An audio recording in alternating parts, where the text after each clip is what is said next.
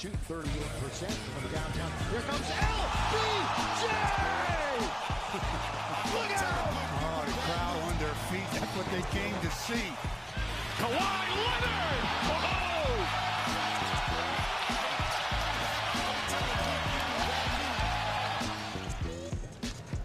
Harris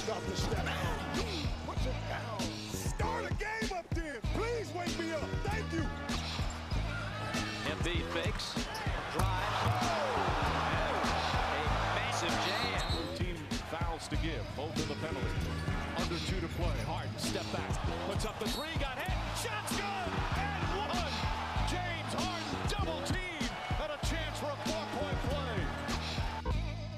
Hello, hello, hello. Welcome to Blank Screen Basketball Podcast. Um, this is episode number two. Um, thank you for joining in. Um, I'm your host, Patrice Gordon, and I'll be talking about all things basketball, such as the NBA, BBL, FIBA, all different things around the basketball universe, um, each kind of week or as and when. Um, hopefully, you've listened to the first podcast. If not, do look for it. It's on our website, blankscreenbooks.com. Um, on that website, also you find books about basketball legends um, such as James Harden, Kevin Durant, um, Dwyane Wade, you name it, various basketball kind of figures on there. So again, that's blankscreenbooks.com, and that's got um, various legends of the game.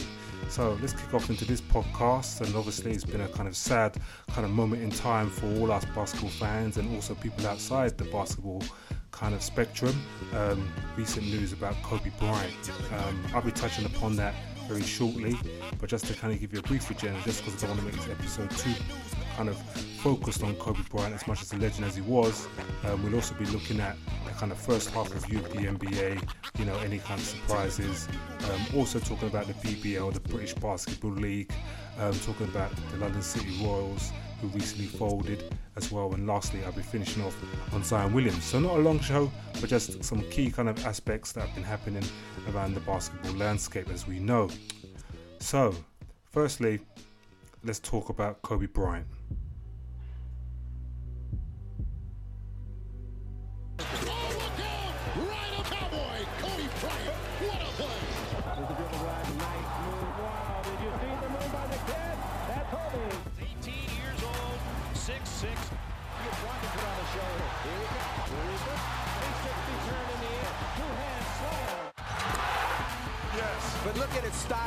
Rhythm. Check out the way he walks. He's cocky. He looks cocky. Dishing off for Kobe Bryant. Oh, what a dunk! Down 49 here, Kobe dribble driving underneath, runs it back over his head and basket count. What a play! Here comes Bryant out of the field. Kobe Bryant. Going spinning. Oh, I'm telling you. Last year I did know, I know. To Garnett,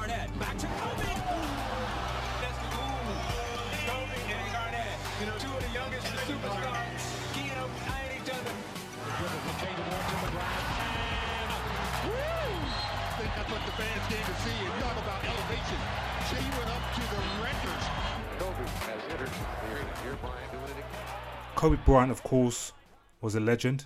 Um, came into the NBA at 17 years old, just about to turn 18. Um, he had a you know rugged demeanor. He was very talented from the offset, and he just possessed star quality. And I think you know players in the NBA very talented. They've all got great fundamentals. All can shoot well. They're all good at their various positions. But to be recognized and to be seen and to be well known, you've got to have that kind of star quality. And Kobe Bryant, I think, kind of had it from the beginning. You know, it's it's quite weird how he came to have it. Maybe because his dad was a, you know, a former basketball player that he'd seen some that landscape. Maybe because he had a different kind of air about him. You know, he was a a guy who spoke Italian and Spanish, and you know he grew up in Italy for some few years, so he was maybe was more cultured than other kids around his same age. But also on the court itself, he was very flamboyant. You know, he had skills for days. You know, um, he possessed an air of, quality about him, similar to kind of Michael Jordan, as people made tons and tons of comparisons.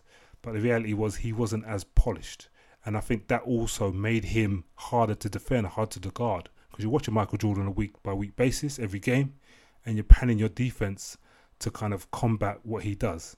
So with Kobe, you'll try and do what you do for Michael Jordan, but then Kobe would do some unorthodox, kind of almost awkwardly looking move, but would finish it with a power slam that would make him seem kind of fantastic, like he planned it all the way. And sometimes that's what they say in America. The college system sometimes hold players back, and Kobe jumping straight into the NBA clearly it didn't hold him back.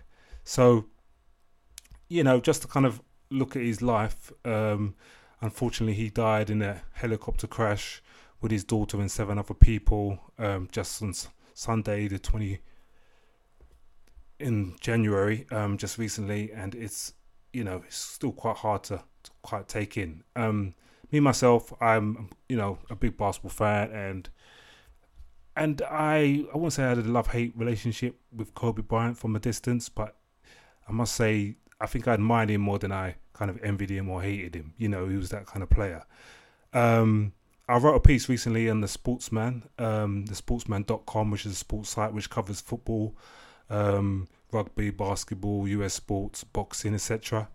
And you know, I remember the first time I wrote in this piece, you know, stating my first time that real kind of connect I had with Kobe Bryant, and I talked about when I was when I got a chance to wear his Kobe Crazy Eights. Um, our team was sponsored by Adidas at the time, and you know they gave us a selection of trainers to wear. I picked the Kobe straight away. You know, and, and you do that as fans. You try to get the shoes, thinking that will spark some kind of emulation between you and them.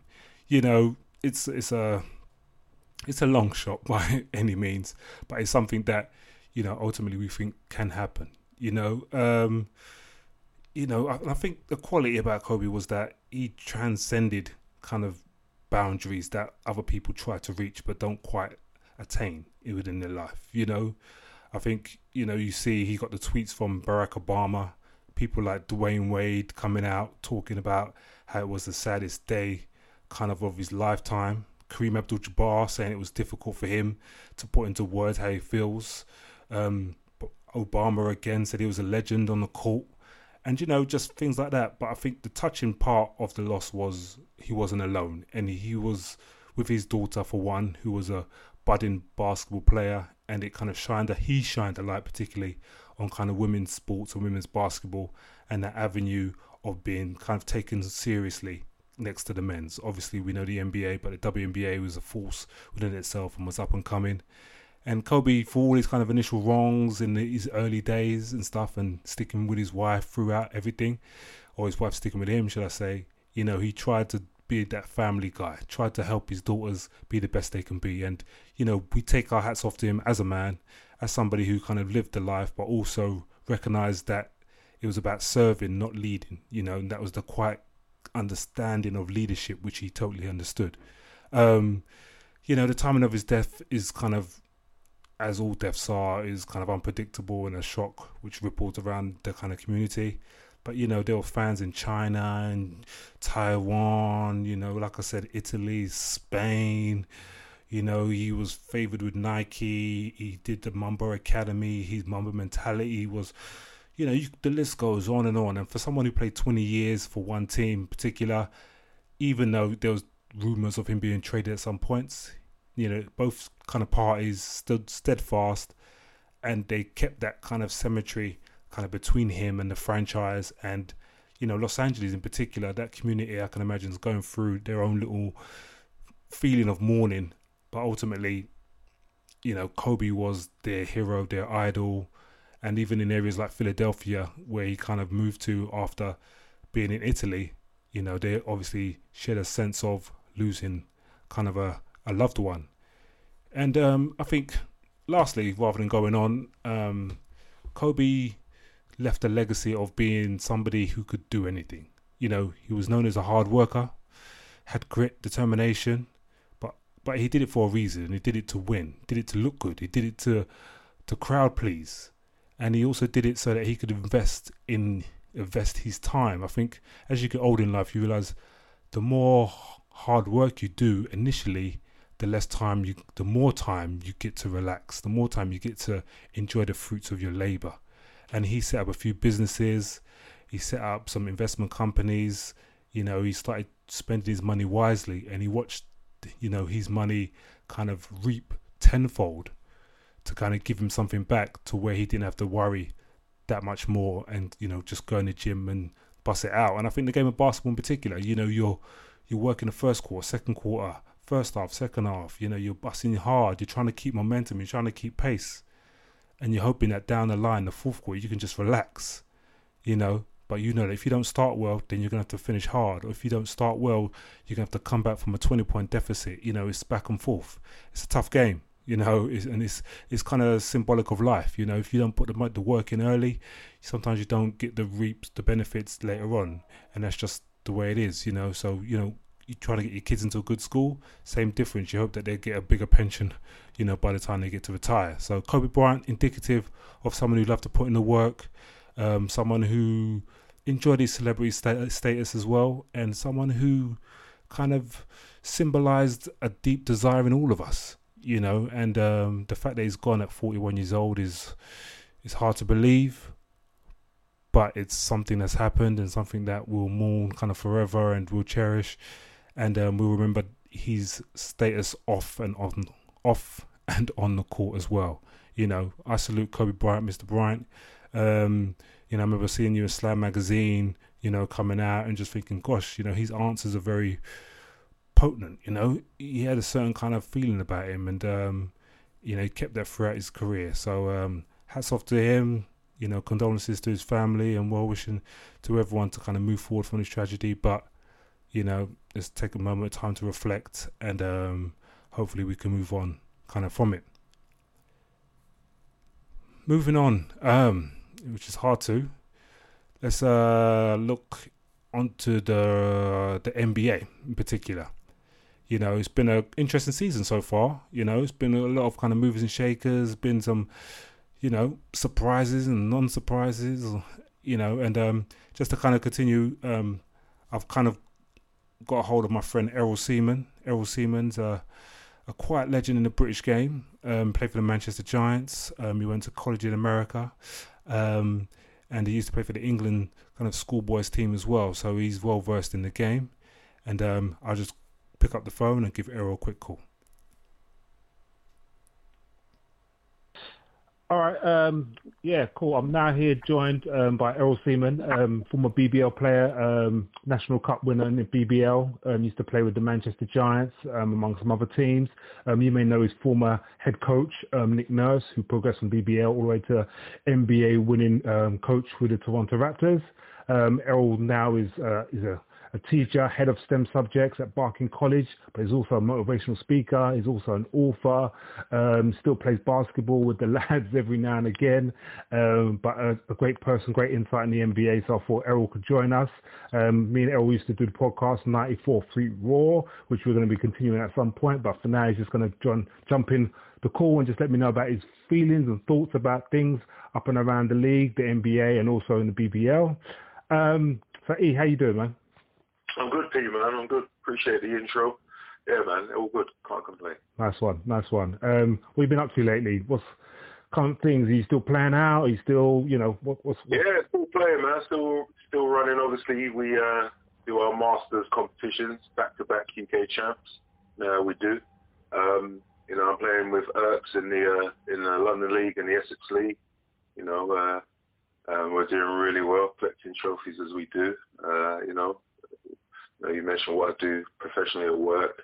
Um, yeah, everything's cool, man. It's good, man. I'm writing a couple books.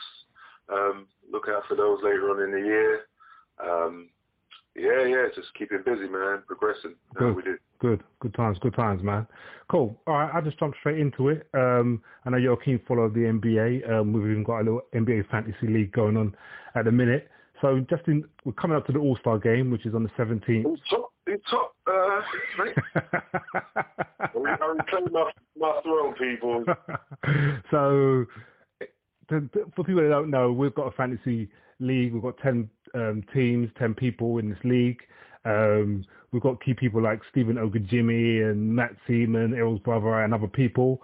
Um, Stephen was at the bottom and he rose up to the first and he held it because he had players like James Harden.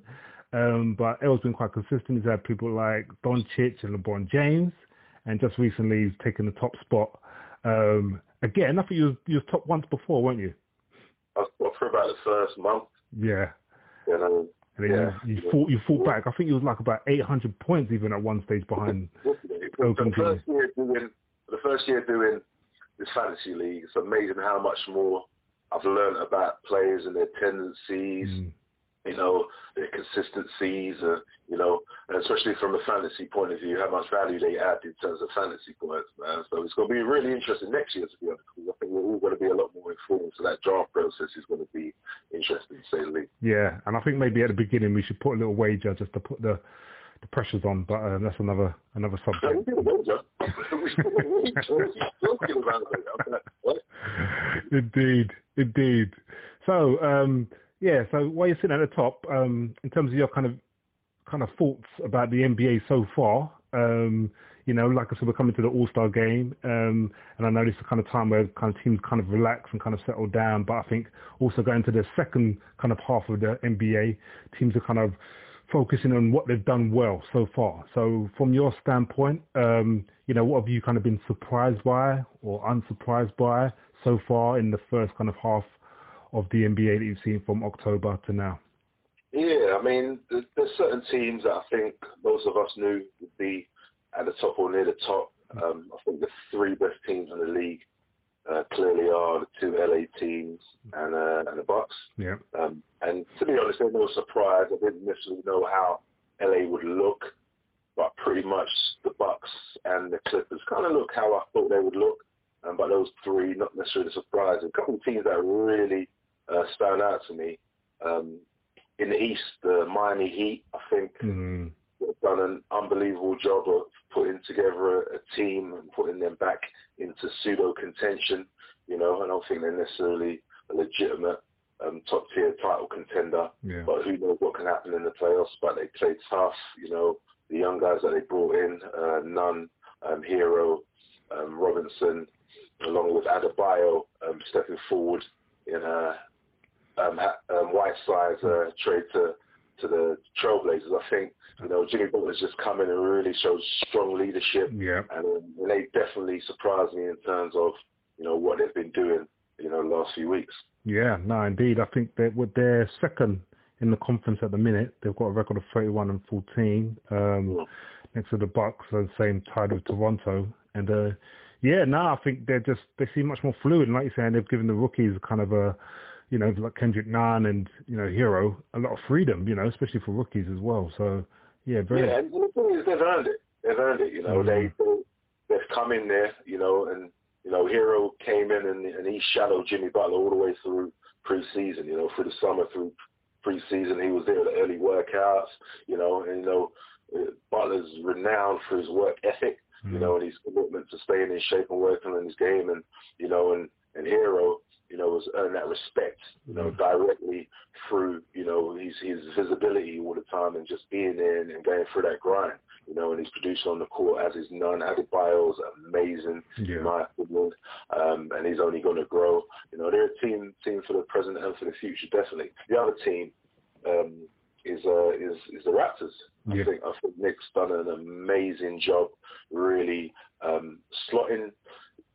Obviously, losing the production of um, Kawhi and um, and Danny Green, Yeah. but being able to kind of replace their production in numerous ways. Obviously, Siakam stepping up. I thought he was genius.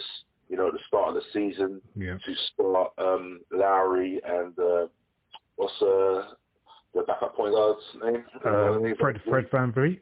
Yeah, starting those two in the backcourt, normally two smaller guards that traditionally you would have brought one to the bench, but you know, VanVleet's so good and stepped forward. He's, he's had his season interrupted, you know, somewhat by injury, but you know, he was playing at all-star level earlier in the season. Yeah. Um, get there obviously, um, but he's he's obviously going to um, really continue to produce. I think Anunoby's produced really well, you know, and they're healthy again. You know, they had, you know, um, uh, Gasol was out for a period of time Yeah. you know, and they've got, you know, I think, you know, Siakam had that stretch when he was out, and I think they come together at the right time, coming up to the All-Star break, Mm. um, and they've been fabulous, you know, they've really um, replaced that production, and obviously Siakam was just rewarded with his uh, All-Star, first All-Star game, you know, so they're two definitely in the East that, um, that stand out to me.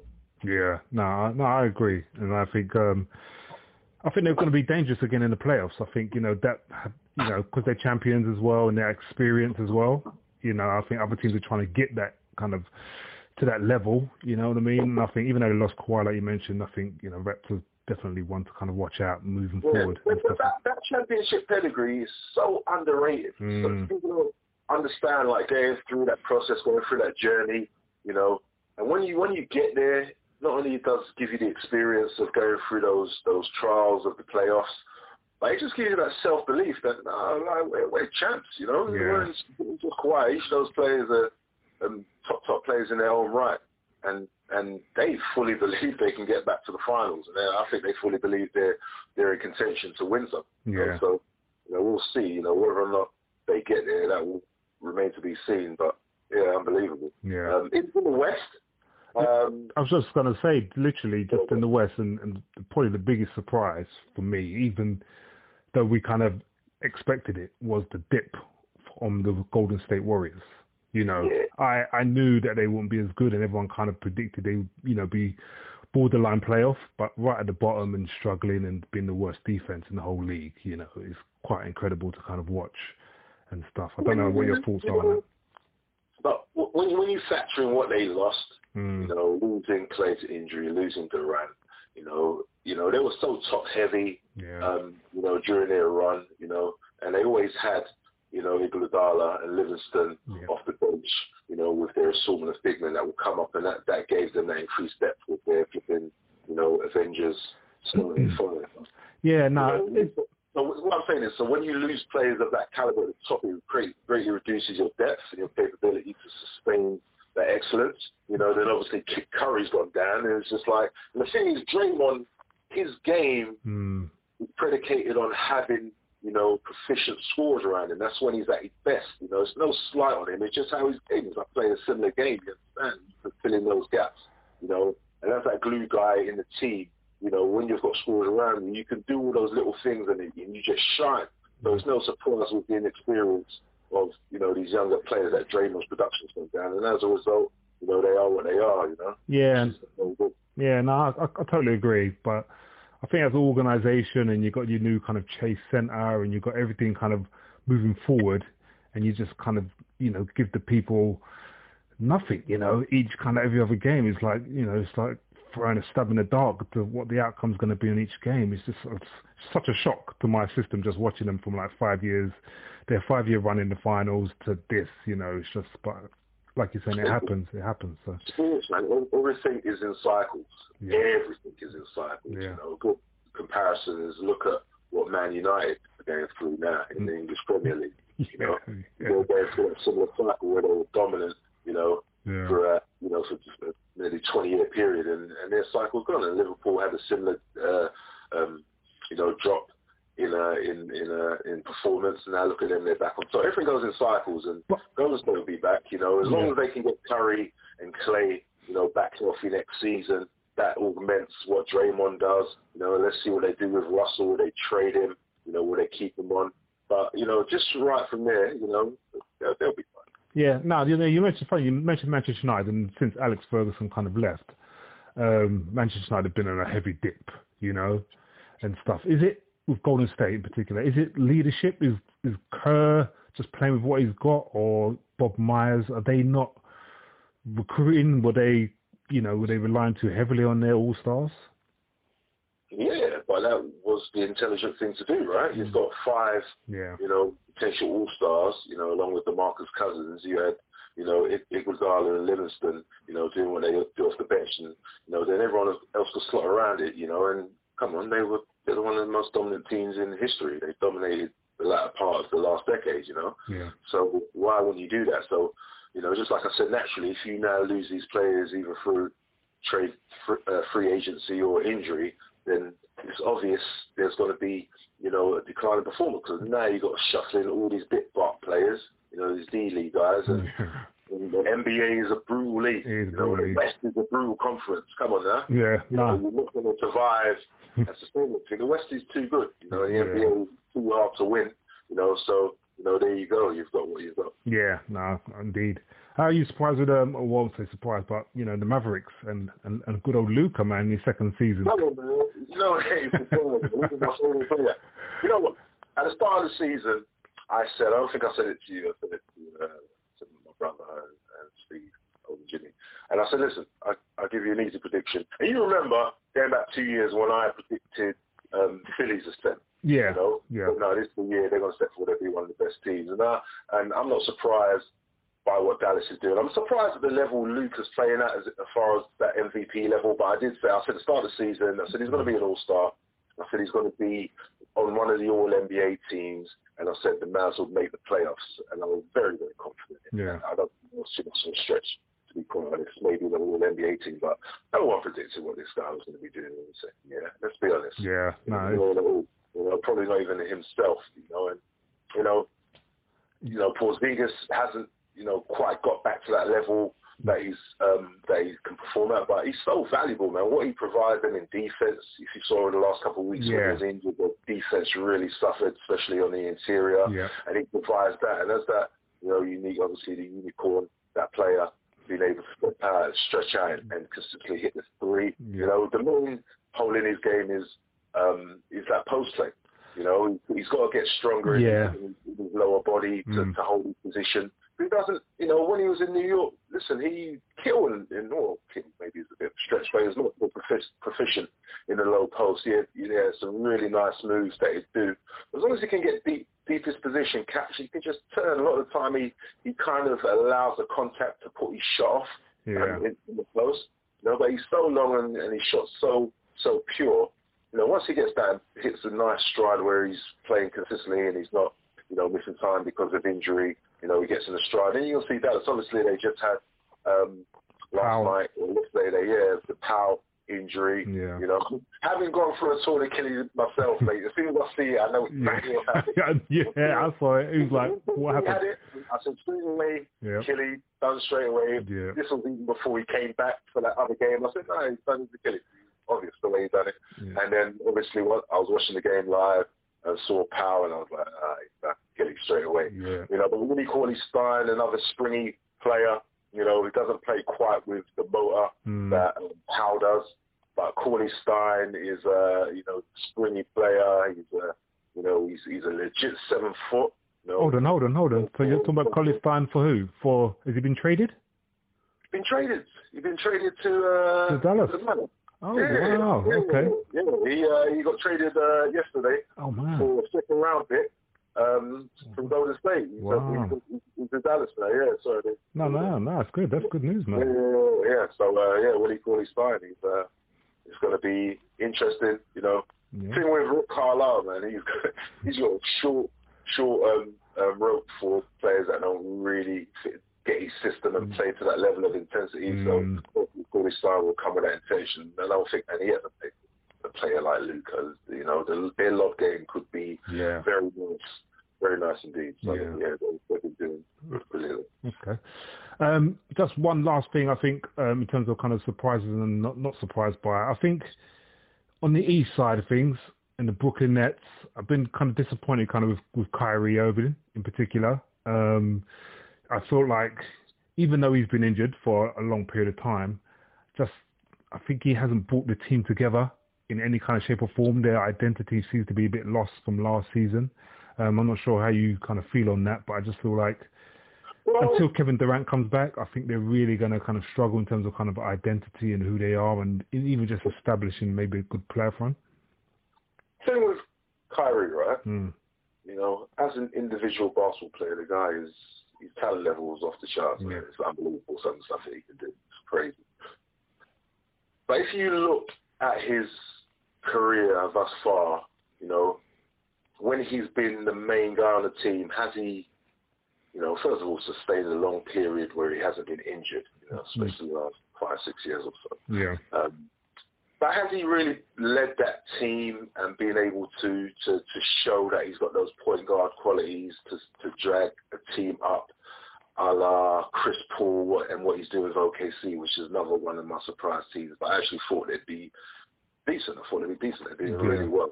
Yeah, Still relevant for him in the moment, you know. But he hasn't really shown that. His early years in Cleveland before LeBron got there, you know, they were a middling, you know, lottery team Yeah. and, and never really showed that ability to make other players better around him. Then obviously LeBron comes in when he and when he comes in, Kyrie is now allowed to do what Kyrie does best. You mm. know, he's a, two guard really. You know what I mean? He's a scorer. Yeah. His handles, and he's, he's unbelievable. You know, and he just LeBron put him in his best position to be who he is. Yeah. You know, when he's gone to Boston, that first half of the season they were excellent.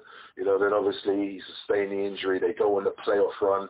Then the question is, you know, you know, are they better without Kyrie? You know, which at the time I thought was ludicrous. Like, Yeah. Yeah. Which is you go well, but that second year of Boston was a disaster.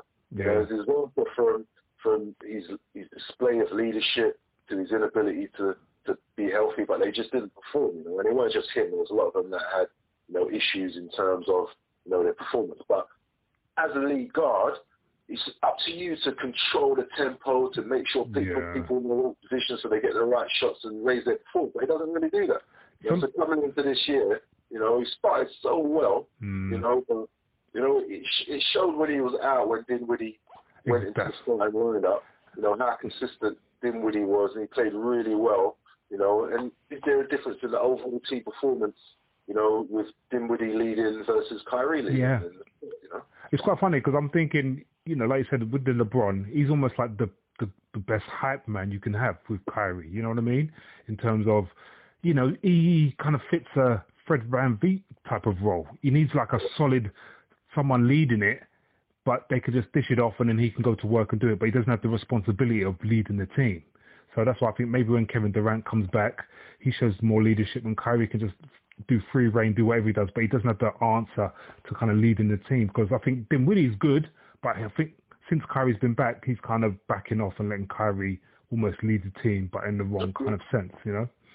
I think actually Dinwiddie should be the lead guard. Yeah, Kyrie should play off ball more. yeah, and just just do what he does. I think they'd be more potent that way, you know. But you know, you're never going to see the, the true reflection of their team as you just said until KD's back. yeah, And then, uh, and and I think again, just like you said, I think Kyrie will then be put in his in his right correct role, um, and KD, you know, because he needs to be that second guy. I don't think he needs to be the main guy on the team if you're going to be if you're talking about championship aspirations. yeah, indeed, indeed. Cool. All right, well, no, thanks for the, the, the little insight and wrap up on the end. Can I mention one more team? Huh? Can I mention one more team? Yeah, yeah. Oh, oh, yeah. No, fire away, man. The Memphis Grizzlies. Seriously, man. Impressive. you know, yeah, seriously, they're just, they're, you know, kudos to the coach. I can't remember his name off the top of my head. Um, but obviously, Ja Morant coming in, and and he, he he's a good example of what we just talked about with Kyrie. Yeah. He's got the ability where he's a leader. He is such a leader, you know, from you know from maturity sta- maturity standpoint at his age, but just as a as a point guard, you understand? As a proper point guard, that point guard that you know, like he'll take care of everything. You know, he'll make sure everyone's in their position. Yeah. You know, and you see the level of play of everyone is just raised because they know, like, yeah, we- we're gonna control the tempo, you know, and do what we do, man. But they've been they've been brilliant, man. I think they're a real playoff possibility. You know, Yeah. the playoff position right now. Where they understand. Yeah, no, I think players are playing, be, I won't say beyond their capabilities, but they're playing to their utmost potential. You know what I mean? I think you, Valanciunas, Dillon Brooks is like, you know, he's hitting 20 point games. Jaren Jackson is hitting like threes incredibly, man. And uh, the thing about Morant, who I like, is that he doesn't force anything. You know what I mean? He's not trying to score 20 million shots. He's just taking his time and playing within the team. Yeah, they're in the egg spot at the moment. 21 wins, 24 losses. You know, and so it's, it's definitely not set in stone by any means. Um, but it's a possibility, man. I think can sustain because I think they can get better. Yeah, I think exactly. Jaren Jackson Jr. I think he's been playing really well. Yeah. You know, but he he doesn't as a as a as a big with his athleticism. You know, he doesn't rebound enough for me. Okay. You know, I think if he yeah if if, if you if you look at his his his play, he, he plays a lot. You know, on the perimeter, he's a really good shot blocker. Yeah. Mostly stays on the perimeter. He's got a decent little post game. He can drive to the basket. You know, he's got a good, nice game. But his improvement to me comes on the boards. You know, he Yeah. should be giving you ten boards a night, man. Yeah, you know? agreed. Yeah. do that production, I think they'd be better. Van Tunis is a really good example of like a uh, that old school big man as far as the size and his role, who's really adapted his game really well. Yeah. But really wants to improve three point shot. He's just really, he's just really efficient, man. I Yeah. like his game. Yeah, no, they, they've got good Look at chemistry. Jay Crowder. Jay Crowder's been really Crowder. consistent with him. Yeah. You know, makes you think if Iguodala, you know, was there. no, it's true. though. If you think about if he was there with the team from the beginning and he believed in them, you know, you know, with his leadership, you know, things obviously might have panned out better, might be the same. Yeah. You know, hopefully they'll get an asset from uh, when they eventually trade him.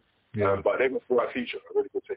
Yeah, no, no, I totally agreed. And, you know, like, watch this space, I think, for Memphis and stuff like that. I think they're, compared to last year, they're playing so much better. Um, I thought the Suns would be a little bit better, but again, I think with all the kind of issues around Ayton and things like that, I think that's kind of stalled them a little bit. But, um, yeah, the West is tough, and Grizzlies are doing, doing an amazing job, doing an amazing job. Um, just to kind of jump off the NBA just slightly, just because, you know, we do love the NBA. Um, but I think um, in terms of where we're based, obviously we're based in the UK. So, um, and like I said, me, myself and Errol, we both played in the BBL, and we just heard some kind of recent news um, about a player um, that we knew kind of growing up, Robert Archibald, um, who played in the NBA briefly and also around Europe and some of the high kind of caliber teams around Europe, um, has died sadly, only 39 years old. Great guy. I think he leaves behind one son, but a shock around the basketball kind of world. Um, also, we've also heard about uh, a team which just entered the BBL, um, the London City Royals, that they've uh, made the shock decision to um, close the team.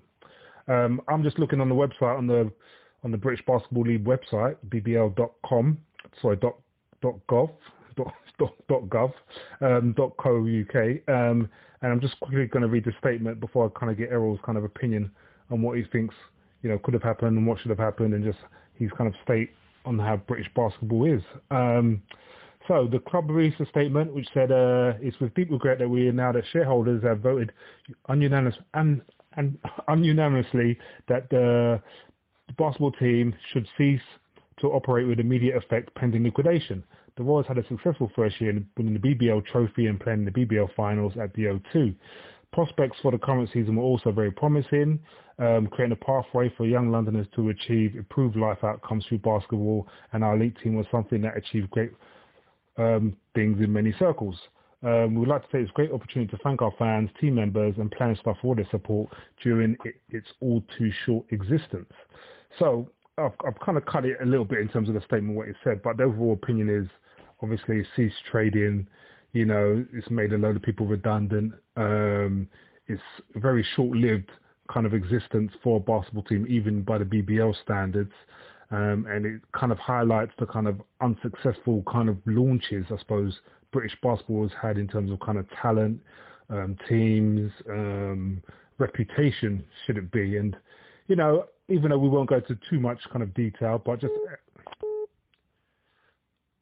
one, one second, one second, Errol. Sorry, I just had to cut off the missus.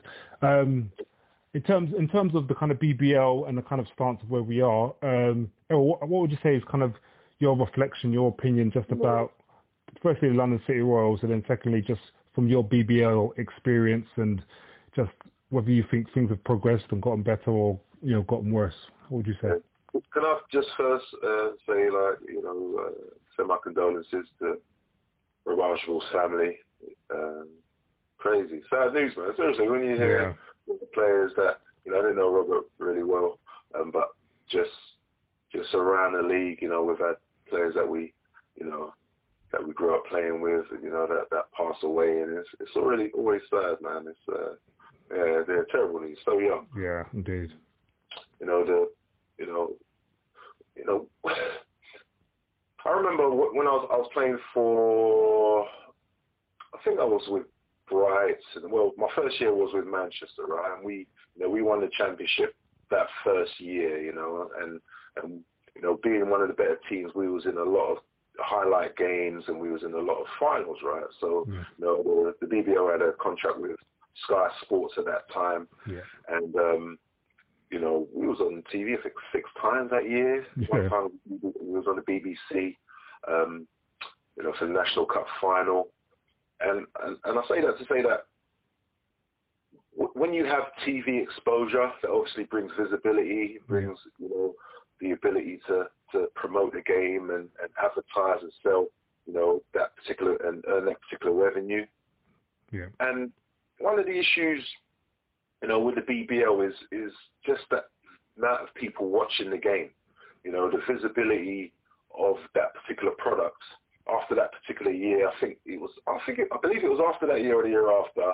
Um, the BBL um, switched contracts. Yeah. ITV Digital um, launched their their product, and you know, um, you know, BBL took took the money and jumped ship. You know, then ITV Digital folded, and there was some barren years where there was no BBL. Yeah. You know, in the media at all, and and there was a significant dip in terms of the quality of the game, not the quality of the game per se, but in terms of you know what it represented, you know, as a as a as an entity, you know, in the sporting world. Not that it was massive, but it was bigger during that early 2000s particular phase because of the Sky Sports, Yeah. um, you know, games. But then you had that particular period with no TV, the wages, you know, kind of went down during that time because sponsorship was pulled out. You know, so I say that to relate to City Royals in terms of, you know, one of their issues was, you know, getting Sponsorship. them in the actual arena itself, which has always been an issue in the BBL. Yeah. You know, I've been always been an advocate advocate that you need to get people in the gym watching the game, you know, because it is a good product. You know, Yeah. it's an entertaining game, you know, especially for young kids. You know, some of you young kids that love the sport of basketball. But if you don't just just get them in there, you know, just mm-hmm. do- just be creative with your with your marketing. You hmm. know, go around the schools, give away tickets. Yeah. You know, you know, one paying adult, five children, things like that. You know, hmm. just like just be creative how you get there. Like get people in there. Hmm. You know, once you get people in there, they'll get to know the players. You know, they'll get that that that fan family sort of feeling, and they'll get that ownership that this is our team. You know, so you got that issues right there. You know, but know, from the London City Royals, the first year when when they fired Junior, Junior Williams, he was the head coach in the first year. You and I both played with with Junior. Yeah, we did. We did. Yeah. Even uh, juniors, junior set up. You know, we've known him, you know, since 14, 15. And, and, and Junior brought them their first champ, first trophy in their first year. Amazing. And then get rid of the guy the second year, you know. That's, that's not good karma, you know. That's not good karma, you know. So I think, you know, just, just the overall infrastructure of, of, of the, of the BBL and how it promotes the game, it's, it's been an ongoing issue. Um, but when you see some sports that are shown on Sky Sports Yeah. consistently, you know, netball, you know, and other sports such as that, you know, there is room for this particular game to be shown, you know, and, you know, unfortunately, the game hasn't grown and it hasn't been significantly different from, you know, from that barren period in the mid two two thousands. It's it's quite weird, man. Just jump in because I know you know, like you say, you played the Manchester Giants. I remember playing for the London Leopards. Um, I think we played at the 9X Arena. You know, fifteen thousand people would kind of fill the venue. You know, it had the NBA feel. We had the screens. My, my home ground was the Manchester Evening News, Evening News Arena. Yeah, that's the one. Yeah. Yeah. so- And I, and I mean, you know, people would turn out, you know, and stuff like that. They didn't know the players, but yet, you know, that will come with a sense of kind of being around it and creating a following and stuff. And you know, you, like you said, throughout time, it just feels like, like you said, if you know, I've I've got kids, you know, and they watch. They they've not been to like Manchester United or Liverpool games, but yet they know every player.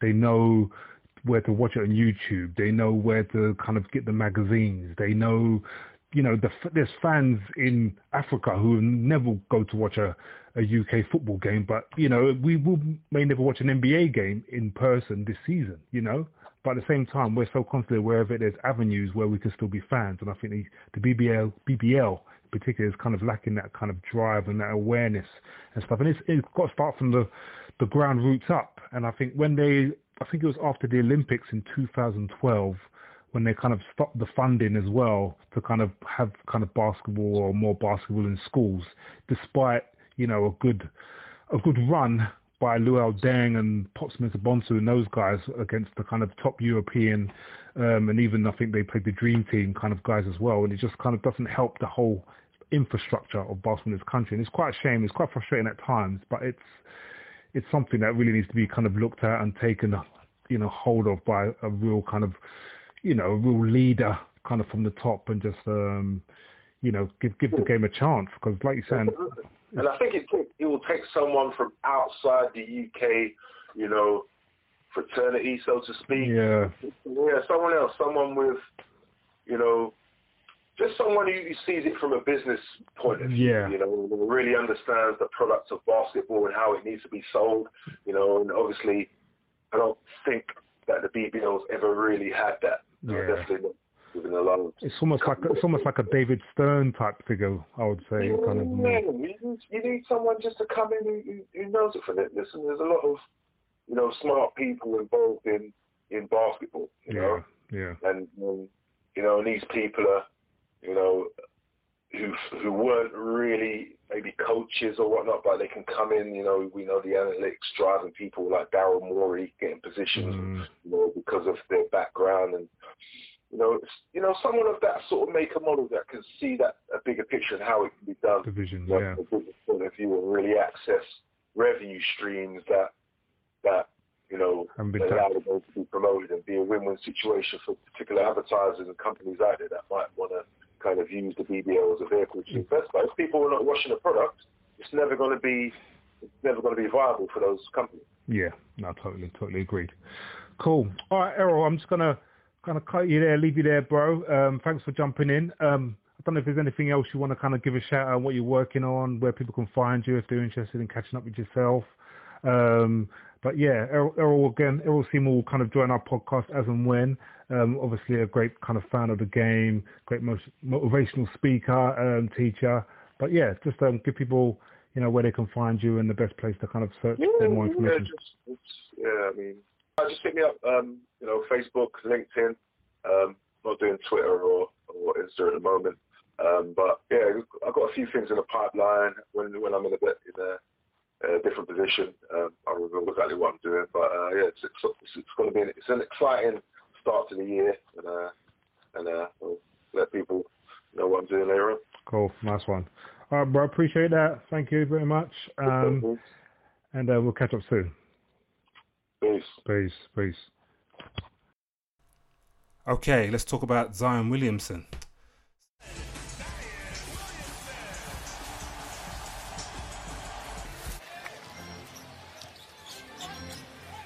Here's Williamson facing the double team. Hits the open man. It's Ingram at the slam.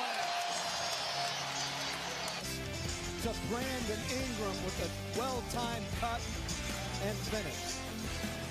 He's setting the screen. The shot clock down to seven. Alexander Walker trying to get that one to go over Poeltl. Could not. And there is Zion Williamson, his first NBA basket. So, you know, finally he's got his chance to shine. Finally he's coming out. Finally he's made a name for himself. You know, everyone, you know, wanted the number one draft pick to have a kind of big outing. And that's what he's done. I mean, 17 points in the fourth quarter after starting, you know, two for five, looking a bit sluggish. You know, he got some rebounds, ran the floor, and came out hard. You know, um, no one thought he could shoot. Hit four threes, four for four in the fourth quarter. Excuse me, the team lost, but you know he made an impressive s- statement that he looked like an NBA player, and I think that's the defining factor. Is many people didn't think, you know, he was really an NBA player. They they loved his athleticism, loved his dunks, but they were unsure as to whether he was really an NBA kind of caliber player. But you know, wow, he came out aggressive. Second game, I mean, in his first game, I think he scored 22 points and seven rebounds. His second game, another loss, unfortunately. But again, limited time, he scored 15 points. And a bit more time in his third game against the Celtics, which are a pretty good team. You know, I think he scored 17 points, and his efficiency is around about 60%. You know, caught a couple of alley oops, and he's looking really good. So everyone's is quietly impressed with him, and you know, he's not a bust. You know, I think regardless of however the season plays out, his first initial games have showed that he's someone to kind of reckon with. You know, I think his shot is going to be ups and downs, but I think he's got the body and the physicality to kind of bang inside and to play close. And he likes to play close. He likes to be efficient, you know. And I think that's what will kind of separate him from all the other kind of rookies that have come in who are jacking shots and doing other crazy stuff, you know. Ja Morant, take me out to Ja Morant, but you know, RJ Barrett, you know, he's a tough player, but he's he's got to mix it up. He's got to stop relying on a three point shot, you know, because in this league, you either got it or you haven't got it, you know. So, um, but Zion Williamson impressed so far, really am, you know. Um, so I'll keep panning out for these games in New Orleans Pelicans, and um, we'll see where we go. Um, All Star weekends probably come at a good time, you know, with the the death of Kobe Bryant, um, just to wind things down so players can kind of recap and regroup. And I'm sure that the NBA will have um, some significant kind of kind of uh, what's the word? A significant kind of recap at Kobe Bryant's life. You know, we all wish him well here. This is Blank Screen Books. Um, excuse me. This is Blank Screen Basketball podcast, and you know I'll be checking in every week, and you can um, find out more about me kind of on blankscreenbooks.com where I write different kind of books on your favorite NBA players um, and other players as well. Or you can even email us at info blankscreenbooks at gmail.com. Again, info blankscreenbooks at gmail.com. This is Patrice Gordon signing off, and I'll speak to you all soon. Peace.